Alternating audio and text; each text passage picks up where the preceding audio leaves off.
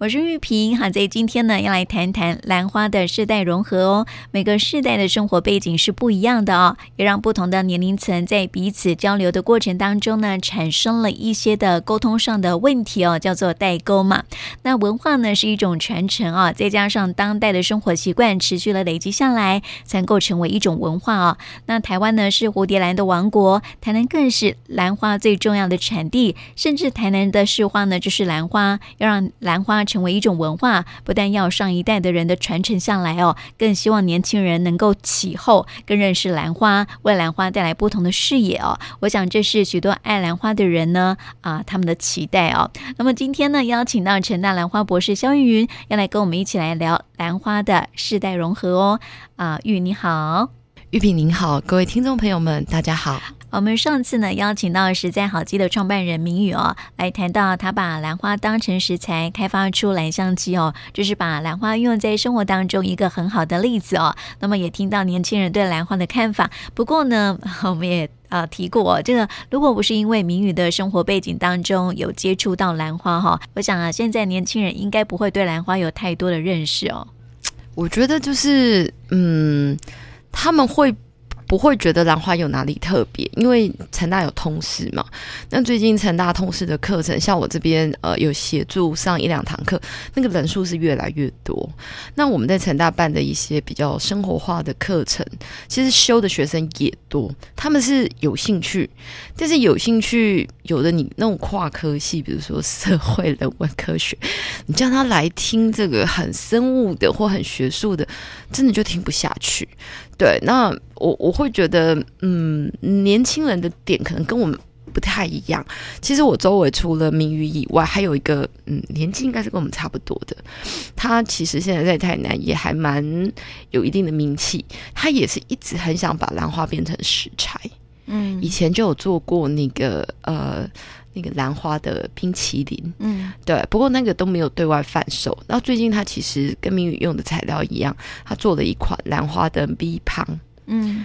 可是我觉得最大的问题啊，就是明宇讲的，他的呃舒肥机基本上就是没有其他味道，他希望的是保留。兰花的味道，嗯，希望大家吃出兰花的味道，这是他对兰花的感觉。他希望在他们年轻一辈可以试着感觉一下兰花的味道。可是，在我们这个年纪的，当他在使用兰花食材的时候，这兰花结合不同味还有味道之后，会创造出什么样子的火花？嗯，这层次上其实是。不太一样的，那年轻人绝对不会去买那个米汤，嗯，他吃不出那个味道、层次感，嗯，对。但是呢，我我们不要讲，就是呃，就是年纪轻或者年纪低，就是光是你一般的家庭主妇或者是一般的民众，你说你没有常常在吃美食的，你要突然间能够分出这里面好像有不同种的味道，我觉得那是一个不。同程度味蕾的呈现了，嗯，所以这个基本上在我们成大，它已经变成一个成大的伴手礼，是一个礼旁。但是兰花这个口味有没有放入？其实，嗯，就是这这个合作方案，我也一直在考虑，因为叫好不叫座，吼，这种事情常常发生。嗯，那像明宇他这种一定要有事业。的压力，他就是要有收入。对他来讲，他就是创业，他的子弹就是没有人家多。嗯，他如何去呃呈现呃这个他的？无论说我们今天有没有办法帮他推一把，然后呃告诉他更多，或是介绍一些生意给他，但是重点，他要做出来的东西好吃，对呀、啊，能吃，大家可以接受。嗯、对，那。我我觉得这就是一个很大的问题，就是我们有的时候看的点跟他们年轻人看的点不太一样。没错啊，其实现在年轻人都很有想法哈，但是如何能够将一些有创意的想法把它落实哦？长辈的经验传承其实也是还蛮重要的哦。只是呢，年轻人跟长辈的观念还是有个落差哈，呃，所以才会有所谓的这个代沟嘛。那就像我们说到哈，要如何让兰花能够进入到年轻人的生活里头啊？或许呢，呃，就需要世代融合才能够呃比较好推动诶。我我觉得这是首当其冲最重要的一点呐、啊。那当然，现在会有很多人跟你说，跟我们说啊，所以才叫文青啊，才要叫跨领域啊。可是其实文青哦，有的时候文化跟商业是。这个很难琢磨的，哦、你知道吗？你知道，就他的就是它的平衡点很难去拿捏了。对，您今天我们今天要用文青的方式去包装什么？其实现在很多东西被包装起来都非常的漂亮，有一些老东西，像茶叶或者老的饼干，我们以前小时候的味道，它重新包装之后都很好看。嗯、可是玉萍，我我扪心自问，对我们有一点点年纪的人，乖乖，你会去买或是生永软糖，呃，嗯、生永牛奶糖？你会去买一个完全跟它原本样子不同的吗？很难呢，因为它就不是原本我们喜欢的那个样子啊。对，所以乖乖再怎么变，只有颜色会变，嗯，对不对？对，味道会变，但是它基本的形状是不会变的。嗯，然后我们说生饮牛奶糖，它在日本，在台湾慢慢有，它在日本，我最喜欢买不同味道的生饮牛奶糖，它只会有什么什么那个。名古屋限定啊，嗯、什么这个那个哎、欸，北海道限定，但是还是生用牛奶糖。我懂那个概念，其实限定哈就会让人家觉得很很很喜欢，但是也要是限定才行啊。但是它的颜色上是会改变的，嗯、但是它的本质不变，所以我会觉得呃，因为我们等一下会谈到兰花嘛，所以我觉得我们刚刚举的这两个例子是在于它的基底。它要涂现的这个牛奶糖，这个乖乖，它本身已经有一定的味道。嗯，对对，它的味道是非常的明显。但是我们现在说味道这件事情，好像是很扑朔迷离。嗯、我们就讲旧正南好了。其实我以前最期待的就是中秋节来了。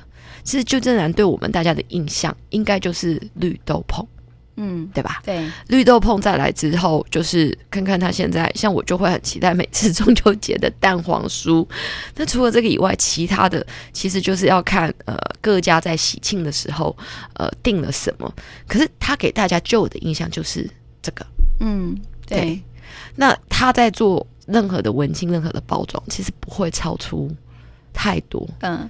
呃，就像现在您刚刚说到那个纠正男呐，其实他以前是出大饼的嘛，对不对？可是我发现他们现在因现在年轻人的那个可能对大饼不是那么的熟悉，或者是说现代人的养生观念吧，他把这个大饼呢改成小饼了，嗯，味道还是维持啊、呃、以前的传统嘛，嗯、但是我觉得这个包装起来哦，就是看起来就真的很文青。对，那我我们同样比较旧振南，哎，我们今天是在比比看嘛。台南有一间更老的饼店，叫旧永瑞珍，嗯，它其实很早就已经把大饼小饼化了，大概在十几年前。但是不好意思，它一点都不文青，它的包装超简单，老板超屌的，你爱买不买随便你，嗯，它的味道也都没有变。但是问题就来了，就是说。这就是这就是两个，因为一个已经是年轻一代在经营了，一个就是老人家的模式继续这个样子。嗯、那说真的，我我也不晓得何者是最好，嗯、因为台南就是会冲刺的这两种嗯很不一样的、嗯、不一样的观念。台南的这种茶店很多，嗯，喝老茶的，喝着什么双泉红茶的很多，对不对？都是老人，也有那种慕名而来的年轻人。但是台南这种花俏的红茶泡沫红茶店也不少，嗯，就在时候五十男啊、青青啊、青呃什么星星、星星啊，嗯、然后什么最近又出了好多，对，那个卖牛奶的，反正我觉得我已经多到完全不知道这里这这什么店了，布莱恩啊什么，反正超多的。可是年轻人都会往哪里去？嗯，可以好好拍照的地方去啊。然后呢，年纪稍微大的人会往哪里去？就是喜欢的味道去啊。它还是有区隔诶。我们应该不会看到一个就是稍微有点年纪的人去排队买珍珠奶茶，除非是观光景点。嗯，我不知道玉屏在玉屏的的看有没有看过？我讲的只有台南，我们不要讲台北。嗯。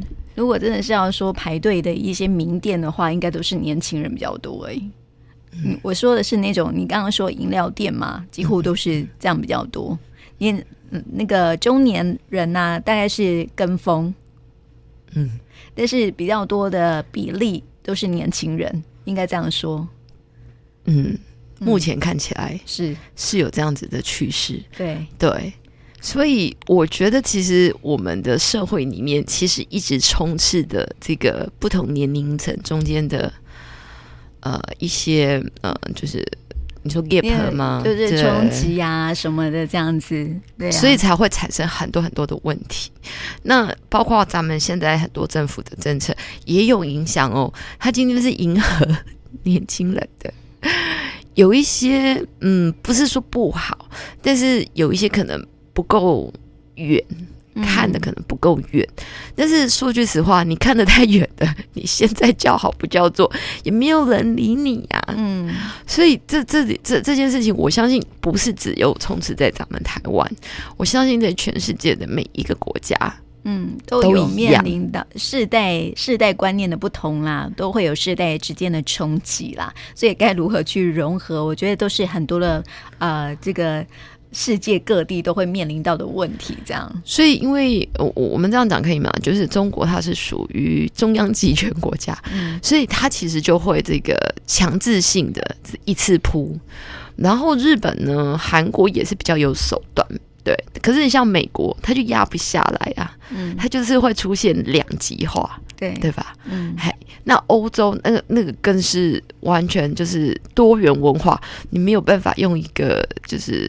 既定的东西，那你看起来好像比较 safe 的，基本上都比较偏中央集权。嗯，感觉好像是，因为他就被集权管理啦、啊。嗯、我要做什么，就是就是做下去就对了。可是人哦，一旦遇到天灾或乱的时候，即使是一般的小动物，只要是会动的动物，其实包括植物也一样啊，其实都是类似中央集权管理。嗯，但是中央集权管理它并不能做，就是非常。呃，短暂的事情，他一定要看得够远，考虑的够清晰。对，那当然，你还是希望年轻人可以来，但是我觉得在这中间，我觉得以我们这个年纪，教育的责任就非常的重要。其实。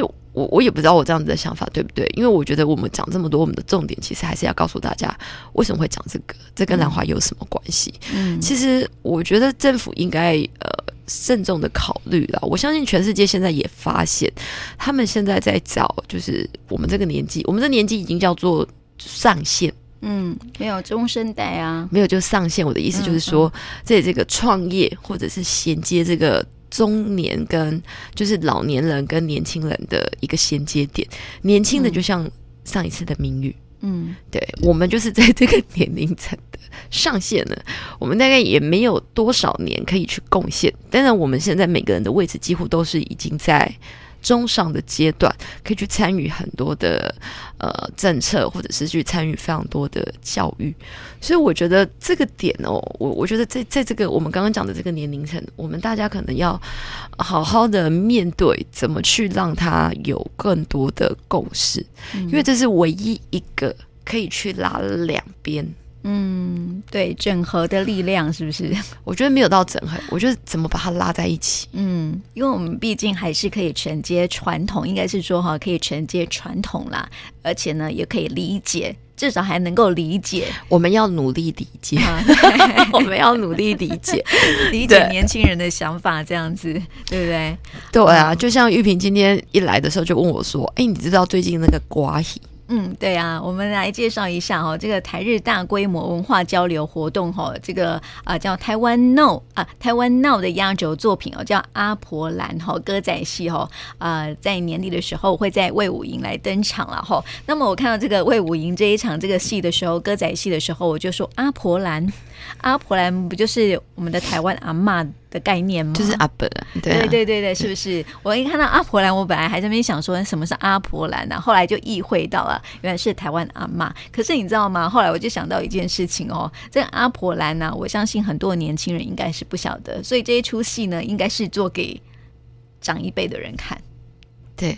对呀、啊，对，嗯，所以要能够这个怎么样去接触到这些年轻人的那个心哦，我觉得觉得可以从文化上面去做一些引导，没有错哈。但是怎么样去符合年轻人的心，我觉得还是有一些啊、呃、必须要去突破的地方。我之前有一个学弟呀、啊，他其实是博士不念呢，然后就去开了一家咖啡店，叫狐狸小屋，然后专门做摄影，所以他上面还有一个摄影棚。那他那时候就跟我说：“学姐，我觉得兰花要让年轻人可以接受，只有一句话，打破他兰花的样子。嗯，你必须他让他完全感觉不到它是兰花，很抽象哈。对，真的好抽象。我到现在也还在体会。他说你必须打破它是兰花的这个框架。”嗯，对，其实我说真的，我到现在我真的还在体会这件事情。嗯，对，就是、但是我也想你没有问，继续深问，他说打破兰花的框架是什么意思？他说你拍起来就不能像兰花，你才可以引起话题跟共鸣。嗯嗯，好，很深。这这件事情我真的是觉得值得他去好好的思考一下，怎么样去拍起来不太像兰花。我我想很多年了耶，不过我觉得后来就是我我因为我这边有一些就是呃有一些创业嘛，那就是有一些设计师要帮我画一些 logo，其中有一个 logo 我就很喜欢，他们不喜欢，然后他们就觉得这一点都不像画，像变形金刚，而我超喜欢的，我就觉得这感觉就是让画的变形。嗯，那也很好啊。就，有一件很好，所以我就有一天我会把它拿出来用，因为它就成为就是刚刚你学弟说的嘛，就是让它成为不是兰花的兰花。对，但是我觉得现在的重点就是，现在其实全世界是新生代年轻人上来，所以刚刚玉萍讲的这个阿伯兰呢，就让我想起我们在好像几年前曾经在台南文创园区做了一场兰花宴。嗯，对，那一次其实都是兰花露菜哦。然后我们其实还有一个一场表演。然后那时候那个叶东泰叶老师他还写了一个剧本，因为那个地方以前叫奇亚桃，就是四百年前在清末的时候，他曾经有什么样子的一个呃繁荣的样子。然后他还演了找找大家演了一个戏剧，四百年前的这个阿兰娜跟四百年后的阿兰娜。那当然我没有办法表演四百年前的阿兰娜，因为真的是不够。吧，然后呢，我只能表演四百年后的阿兰娜，但是这四百年后的阿兰娜只能告诉大家哦，兰花怎么样啊？然后还是跟着叶东泰就唱了他的这个台语的兰花诗歌，好像是叫诶九，就是石斛，好像就是叫九九嘎嘎。对，那我呢？我就只好念这个国语的兰花诗，对，那这个感觉起来，你看现在回想起来，那我在座的其实蛮多年纪跟我们一样的，或是再更大一点，那我就在回想那时候跟我们一起呃，就是做这件事情的这些年轻的小朋友们，他们什么感觉？其实说真的，他们就觉得哦，把它布置起来，都没有什么感觉，然后带自己的爸爸妈妈来玩，他的阿嬷很有感觉。嗯，应该是说那个场合啦，就是说因为布置的还蛮，其实我看过嘛，哈，我有去过，布置的还蛮温馨的。哦，整个玩感觉很文青，但是它的内容啊是长辈们喜欢的，所以就变成说，所以就变成说呢，年轻人会带着那个爸爸妈妈一起去玩啊，他只是感受，他可以啊，年轻人可以去拍拍照啊，那种文青的氛围还可以拍拍照这样子，但是实际上的内容的参与是给啊爸爸妈妈一起来参与的这样子。然后那个时候，因为我们家女儿还在念幼稚园，然后我们那个成大幼稚园的小朋友也带过去。那我就会发现，他们其实看不懂你旁边在展现什么内容，那是爸爸妈妈看的。那小朋友就会跑到那个整个像梦境里面的那个兰兰花的一个兰花梦的一个区，然后他们就觉得这个白白的帐篷在里面好有趣哦。那他们走了之后，就是离开之后，我觉得我可以带给幼稚园小朋友的说句话。呃，这么多年来，就是每年的幼稚园，只要我办兰展，他们都会参加，我都一定会再讲一次。我觉得对他们来讲，他们现在脑海里面我放进去的蝴蝶兰，就是因为长得像蝴蝶一样。那蝴兰花不是只有蝴蝶兰，它还有大象兰。它还有菱角、羚羊兰什么兰，长得很不一样，都蛮好看的。嗯，对，我喜欢那个。就到这里。嗯，对，我们家女儿也差不多。哦，虽然说他经常跟着你接触兰花，但是他对兰花的印象还是只是在这里。然后呢，我们再讲一件有趣的事情，因为这个明宇做了兰香鸡，他们会主动说，因为有不同口味，妈妈我要吃那个兰香的。嗯，妈妈你什么时候煮兰花兰花味道的奶茶？嗯，对。那平常我种在家里的兰花都给我开了，哦，妈妈这朵花好香哦。他不知道那是兰花，他呃现在会知道那是兰花，但是如果又又换了另外一种，他不一定知道它是兰花，但是他至少就是会去问。对，当然大家印象之中的，因为在台湾充斥最多的就是蝴蝶兰，你在很多兰宅里面看到的也是蝴蝶兰，所以我现在至少他们会。说真的，我也不知道，我下次要考个试。就是至少这个加德利亚兰很大朵的，仙女兰就是有一个那个小肚兜的，然后蝴蝶兰就是长得像蝴蝶的，然后接下来的文心兰就是长那个样子，石斛兰就长那样子。至少你这几个知道就好了。嗯，对。那小朋友真的就会去，比如说我们家姐姐就会跟妹妹说，我觉得她在很小的时候就看到那个一盆兰花，那时候我觉得她还是幼稚园一二年级。然后妹妹当然就是还没上幼幼幼班嘛。她说：“妹妹，你知道这个为什么叫兰花蝴蝶兰吗？”妹妹就跟他说：“我不知道。”那是我跟我先生在后面笑。我告诉你，你有没有看到他那两个这两个圆圆的花瓣，就像蝴蝶的翅膀，所以它叫蝴蝶兰。嗯，我相信这句话在年轻人，就是我们上过课的里面，我应该让他走进来走去，却会带带。这个记得这这个话，但是除了这个以外，我发现我也不知道怎么。就是让他们更有记忆。嗯、那后来，因为在我的课其实会跟生活比较有关系，我让他们自己动手，自己动手就差别很大。然后你就会看他们写完之后的心得放在 FB 上。哎，兰花面好特别哦！咦，这个兰香鸡也也不错哎！咦，这个这个呃什么什么什么也不错，对，才会开始有比较多的共鸣。嗯，所以你说阿伯兰。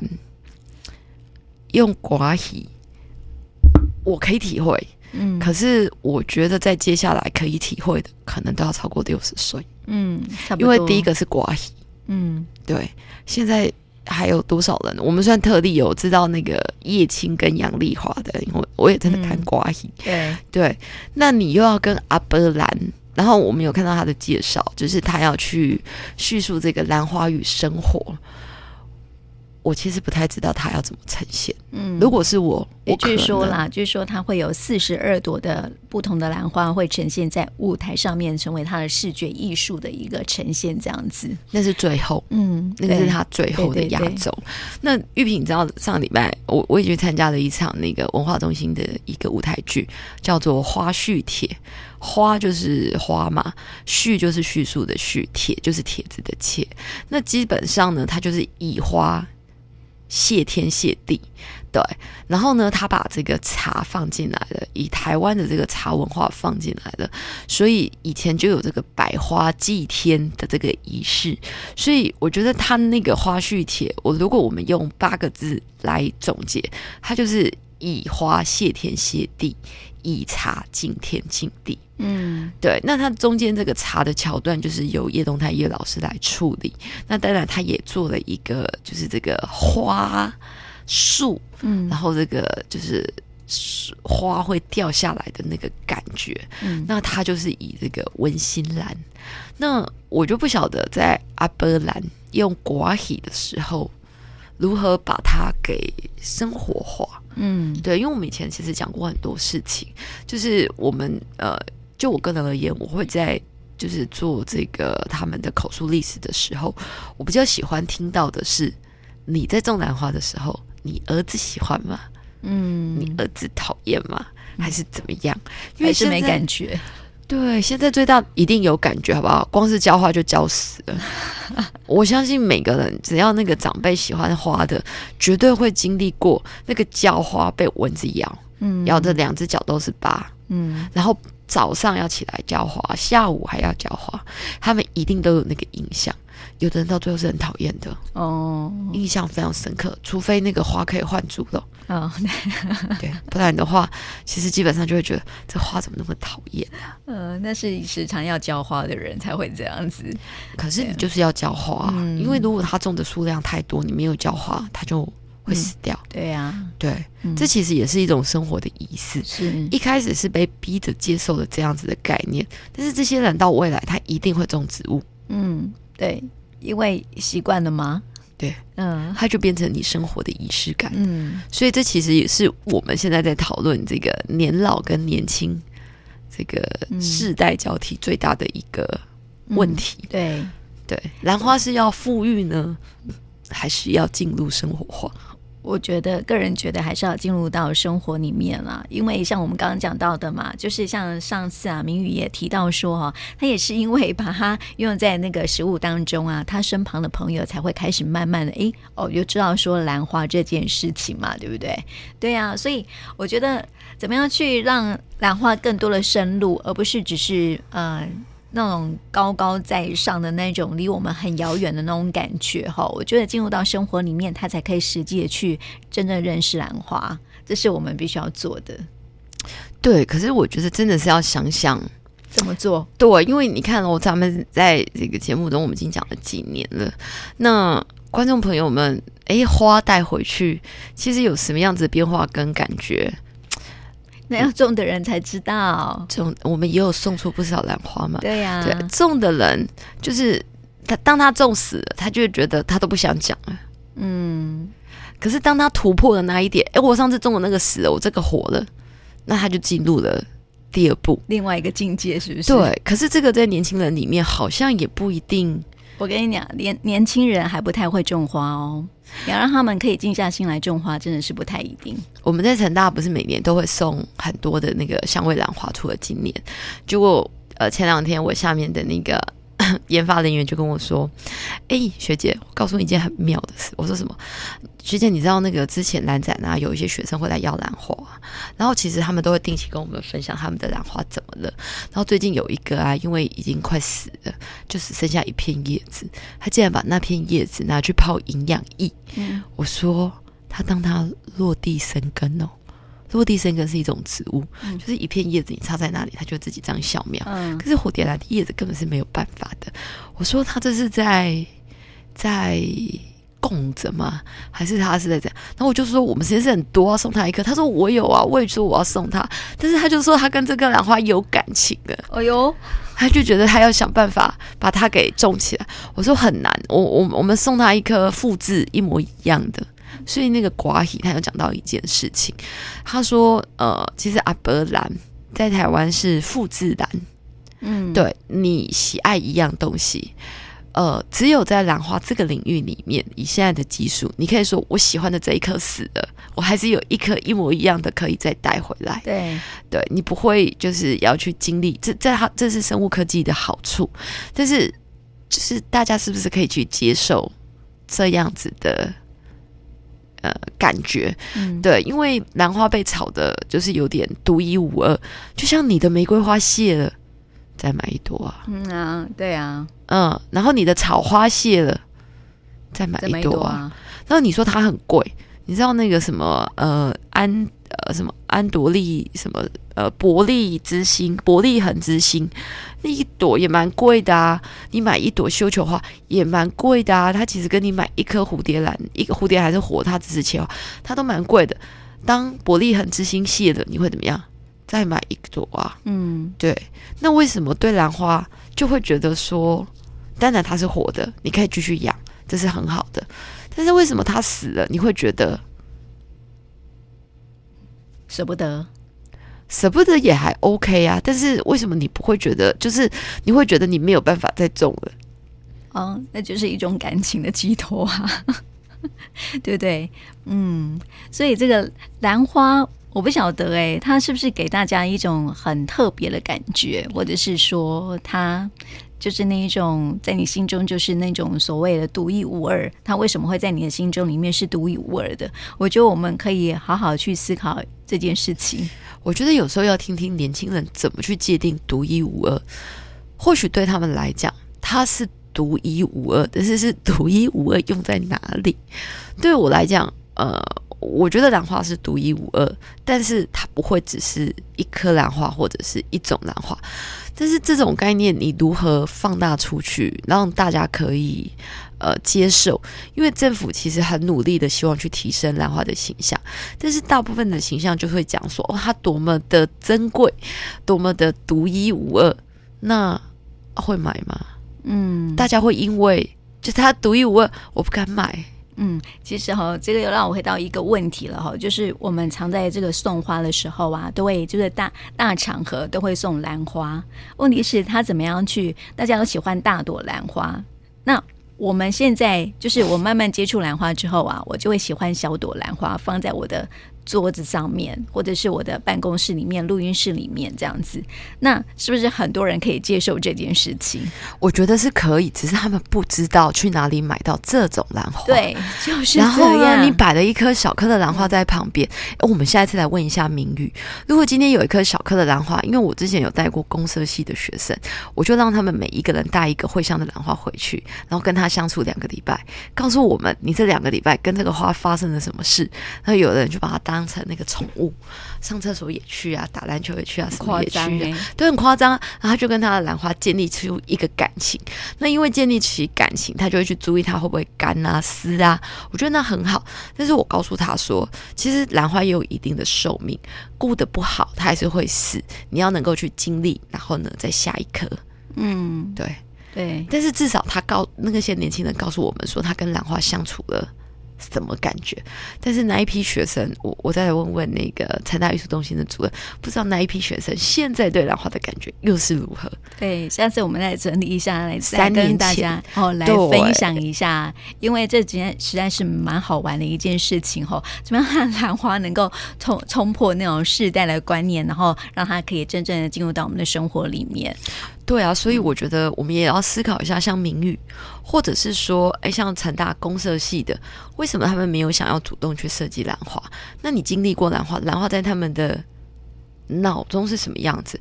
我觉得我们或许可以借由听听不同年轻人的声音，在协助我们去找到如何真的让兰花可以进入生活，嗯、而不是。老年生活，或者是中年生活，或是或是只是只是一种高高在上的一种植物啦哈。我觉得听众朋友也可以去想一想了哈。不晓得在收音机旁的朋友们有没有种兰花、养兰花啊？你也可以去想一想，哎。你的小孩是不是也喜欢兰花？你怎么样去跟他介绍啊、家里面的兰花？哈，我觉得我这些这些都是我们应该要可以好好思考的一件事情，因为毕竟呃台南市是这个呃台南市的市花是蝴蝶兰哈，然后我们的这个我们呃还称之为蝴蝶兰的王国，所以真的是要好好的想想我们怎么样去介绍我们生活里面的兰花。那我们下次再来请玉来分享哦，哎，下次还可以请明玉来分享一下年轻人的想法。那今天呢，就谢谢玉云，嗯，谢谢玉萍。